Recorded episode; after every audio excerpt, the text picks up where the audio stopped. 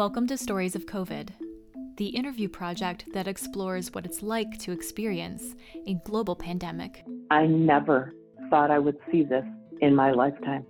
It is scary and it's very real, but it's not hopeless. As I said, I changed three planes. None of them were wearing any gloves or masks. I've never seen so much support for freelancers or artists in the in the media um, as I have now. They both laid me off from just the advent of the the outbreak. I'm anthropologist and author Veronica Kirin, and I am building an interview archive of stories and anecdotes that define this time in history to write a book preserving this experience for future generations.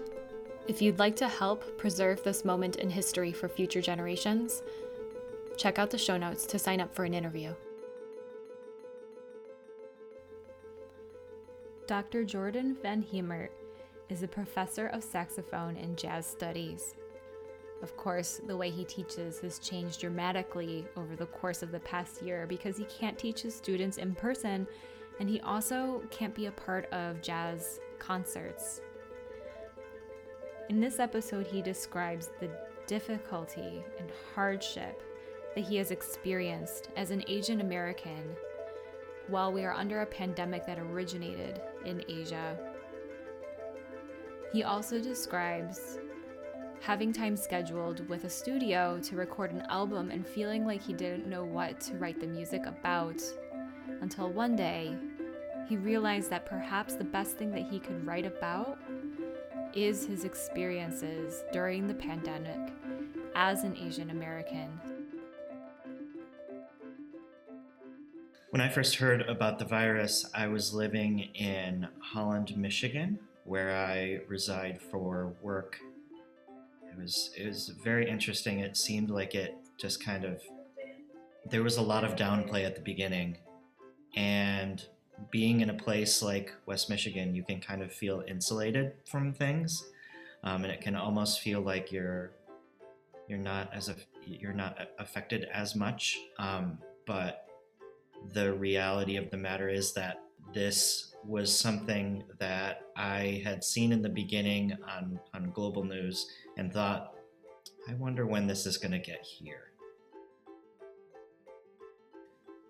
I think it was an online, I think maybe the BBC's website. I, I think. I am not 100% sure though. I I do remember, and and quite frankly, I, I'm not above this. Um, it might have been a thing, an article um, from social media that then took me to like the BBC website or whatever. Yeah, But yeah, it was a, it was, I think, um, it was, it was one of those news sites that is a little bit more objective and a little bit more uh, global in its, in its focus, more global than than national or or even local. I actually don't remember when that was specifically because it feels like all of this is just blurred together. Um, I, I want to say it was around January or February.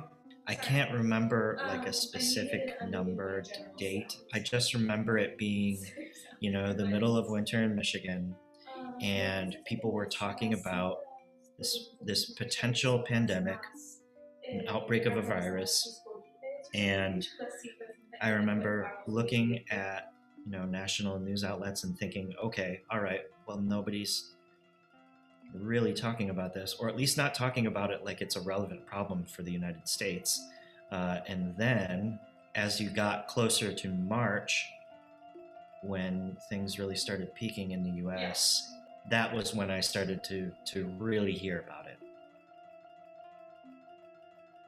I think there are a lot of things that I have taken away from this in terms of the things we used to take for granted. The the physical distancing, the the masks, the constantly washing hands, um, not being able to do many of the things that make us feel whole, particularly for me as a as a musician. I mean, I can't remember the last time I performed in what, what would be considered a normal concert. These days, we're performing a lot without audiences. We're doing a lot of live stream things. That one of the, I had a performance in October two, uh, 2019, and the entire stage was full of strings and winds and percussion, and uh, we were playing Gershwin's Rhapsody in Blue with a wonderful pianist with a wonderful pianist named Andrew Lee. And I remember thinking wow this is really incredible to be a part of this especially as a saxophonist because we don't we don't really get the orchestral call very often. But I was thinking about it and and I did not know that that was going to going to be one of my final large ensemble performances. And and I was in New Orleans in January for another larger ensemble performance. But as far as February, March, th- I mean, things started to get canceled very, very quickly. So, um, it, you know, all of these things that we we really, I, I think the reality of the matter is that we talk a lot about aerosol transmission, and in reality, those things were around before, but we just never had them attached to the pandemic. And so it's incredible to think back and say, okay, how are we doing things? And I, I see this on, you know, when I think and when I do my faculty activity report and I'm looking at what I've I've done and and it especially struck me at the end of last academic year in um, in May. And all of a sudden I was thinking about look how in the, the course of a few months, collegiate education, higher ed, performing as a musician, all those things changed seemingly it, like it felt like it changed overnight but in reality it was it was building and like very gradually. Um, but it it's insane to think about. So kind of i guess those things. I i feel like i still have a similar perspective now to what I did in the beginning of the pandemic. Just that it's something that we should take really seriously. It's something that, you know, when I think about COVID precautions, I am willing to do anything for the health and well being of my students and the health and well being of our audiences. So, the reality of the matter is that, yes, they are a disturbance, they're an inconvenience, but at the end of the day, if it means that I can hopefully one day after the, the vaccine is widely spread, if, if that can happen um, and I can play for some of those same people, if I can see my students, you know, perform and, and be in the audience and, and have like a packed house, I'm okay with that. Where I am in Michigan, we had a we had a, a very I thought, well handled response by Governor Gretchen Whitmer. She did a fantastic job despite drawing a lot of criticism. Uh, and she did not back down, which is something that I really admire, and took Michigan from being pretty high in COVID numbers in March to being uh, only, you know, a few. Uh, I think she may have may have taken us from third to like 15th or something. Anyway, she, she did a great job, and I, I think we had this resurgence a little bit in November and December, and so now hospitals are i mean they just needed some time so we've we are coming out of another pause but it's nowhere near as severe as it needed to be in march so i think that's good i think it shows that our elected officials did the, the right thing the first time around. And even though, yes, we do have to have to pause things, um, and did, I think that the the response has been about as effective as you can expect it to be, with little to no federal assistance for state governments. So, I, I think while it has, it certainly is showing a trend of decline but I don't think that that is.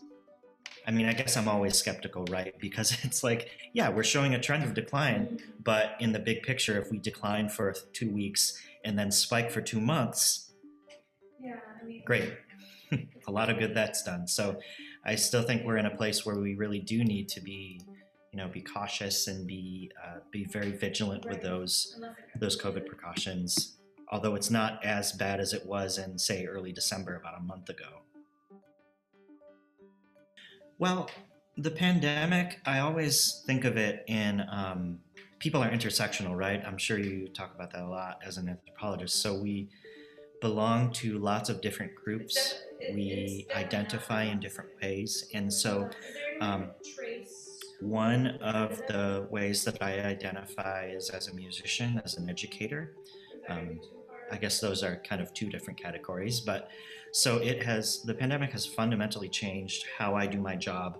And based on the COVID precautions that we have had to take in our classrooms, I have colleagues across the country who aren't who aren't able to be in session with their students. They're doing um, virtual learning. I have um, colleagues in classrooms. I, I during the 2019-2020 school year, I was an artist in residence and um, planned to do that with a local high school here. And um, I, you know, schools can't really have visitors right now. And so I can't be a visitor, but that also means that I can't have visitors. So it's a less enriched um, experience for my students. Another way in which I've been affected as a musician is uh, obviously we don't, we're not having big concerts. I almost had another orchestra gig this December uh, that was going to be distanced. That got canceled because of the pause. So large ensemble things are not really happening. So as musicians, what we need to do is be creative about how we can do things with fewer people and with distancing in place. So for example, in a, a studio, uh, the recording studio, in, in a recording studio where you could formerly fit like, oh, 20 to 30 people in a live room together. And you are now in a place where you can fit 10, 8, 6. So clearly, we, we've had to think on a smaller scale, a much, much smaller scale of uh, in terms of projects like that and performances as well. Lastly, the, the pandemic affects my day to day as an Asian American.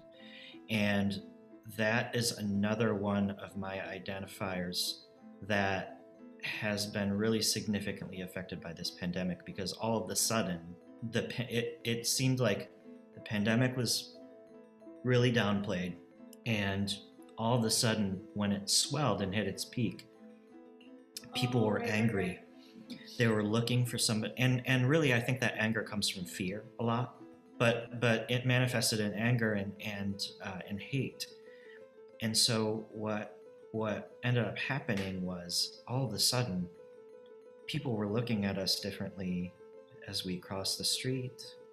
People were looking at us differently in our workplaces, in restaurants.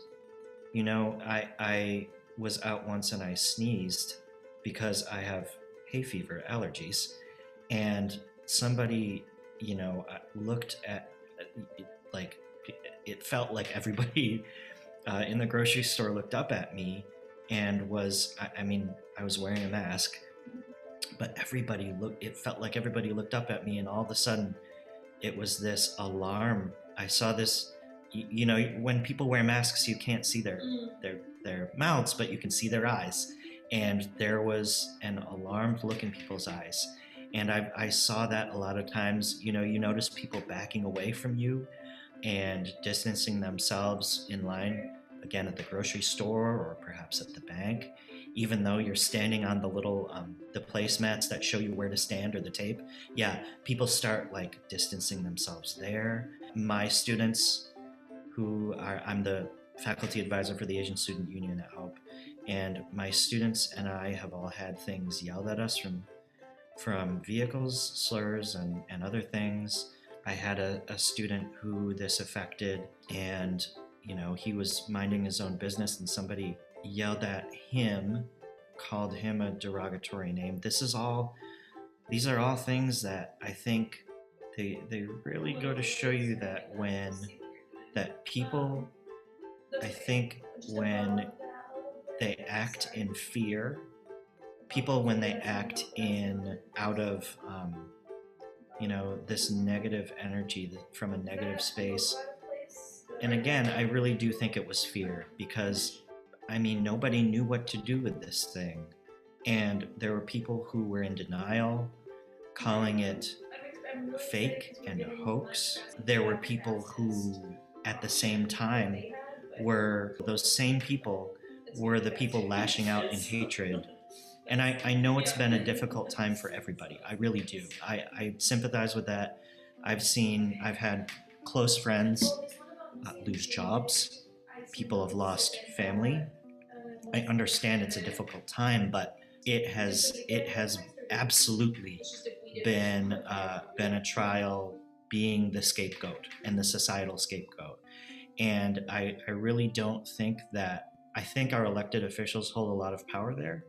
And when you light a match and you know throw it on the ground, but then pour a bunch of gas on it and start fanning the flame, I mean that doesn't help.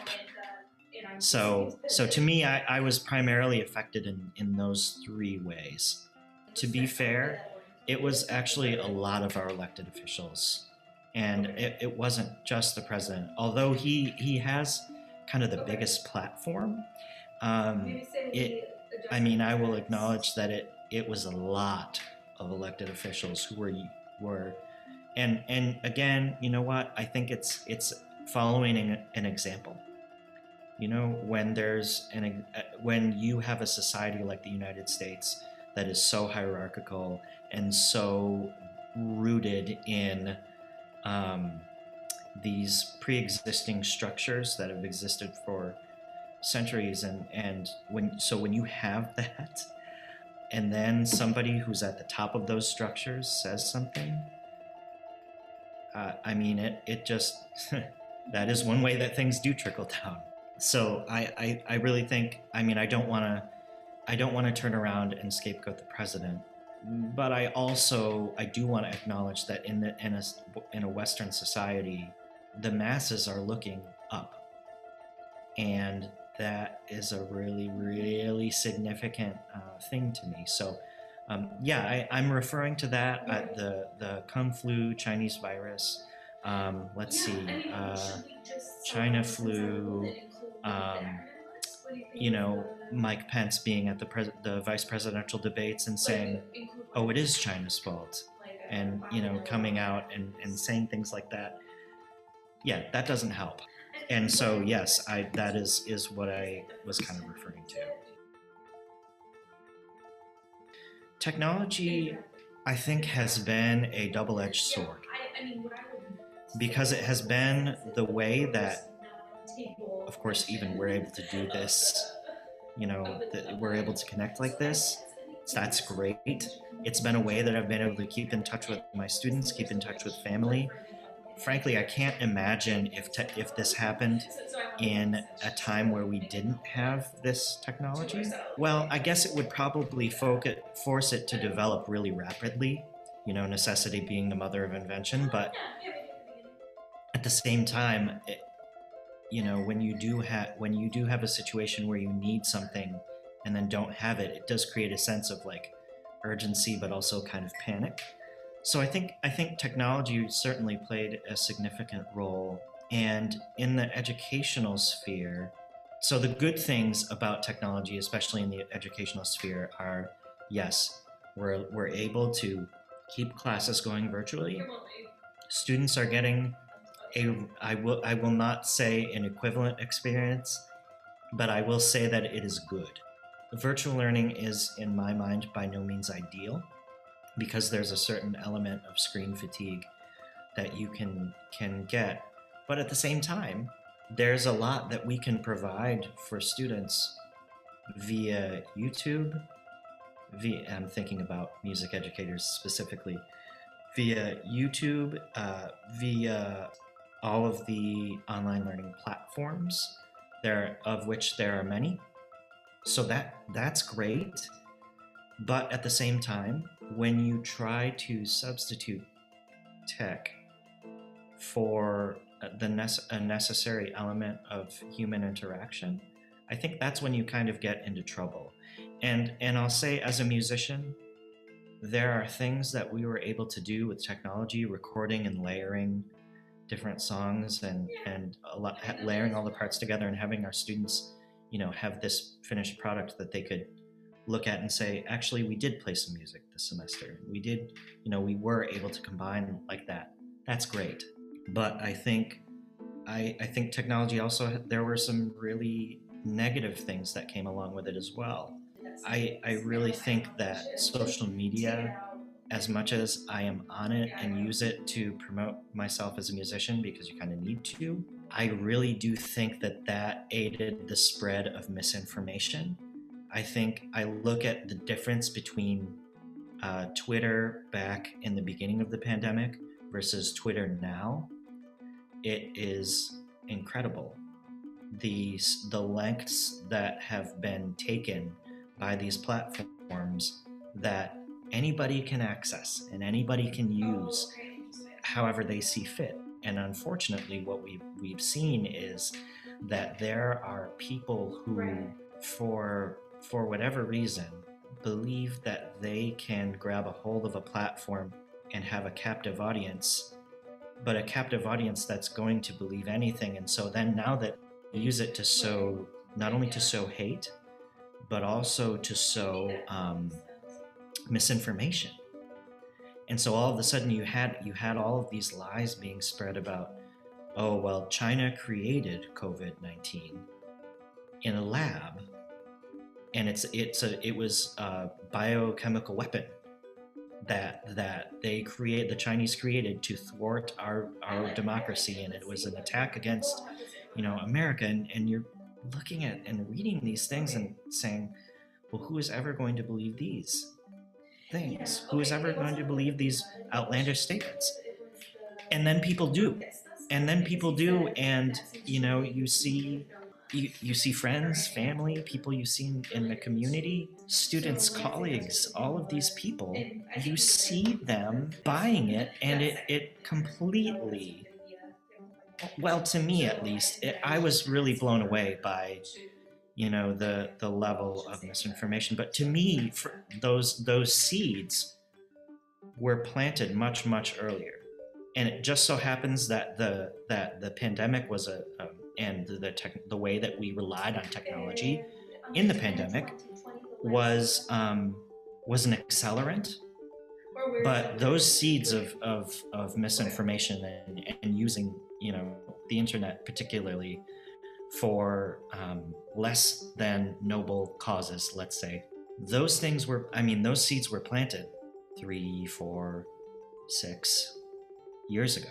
But then again i will say lastly that now the good thing about social media is that for the first time i think in our our history as a as a country, it really it really forced people, the internet that is, really forced people to pay attention to the the racial injustices, the atrocities that were com- that are committed against people of color, primarily black men and women. And that, the I mean, the fact I, I was talking to a colleague about this uh, late this summer in August, and we were lamenting about the murder of George Floyd and we but we said what what was different about Floyd? What was different about George Floyd that if it wasn't any of these other these other, you know, innocents that were murdered, if it wasn't any of these other people, what was different about because this has been happening. If it wasn't Trayvon, you know, it, it what made people what was different? And we decided on two things. First of all, that George Floyd literally had the life choked out of him for nine minutes. You can do a lot of things in nine minutes, and particularly what we were talking about at that time was that you can drive and and drive from. At that point, we had used uh, Wyoming, uh, Michigan, Wyoming, Michigan, um, to Hudsonville, and that's like a pretty substantial distance. So we we decided that if if you know people were watching this video and that's a long time it is disturbing it is incredibly disturbing to watch that unfold for for nine minutes. The other reason that we decided that this was different was all of a sudden everybody was at home, and you had this situation where the only thing you could do was watch it. That I mean, you weren't doing anything else, or or well, maybe people were working and trying to hold on to their their jobs, but there there was a lot of people who all they could do was watch this atrocious act unfold. And so we decided that for those two reasons, they really galvanized the Black Lives Matter movement. And Black Lives Matter had existed before, certainly. Many people, and I, I will say, you know, many um, people in the dominant power group, because it doesn't affect their day to day. Now they did. And when they did, I think a lot of people were shocked, horrified, absolutely disturbed.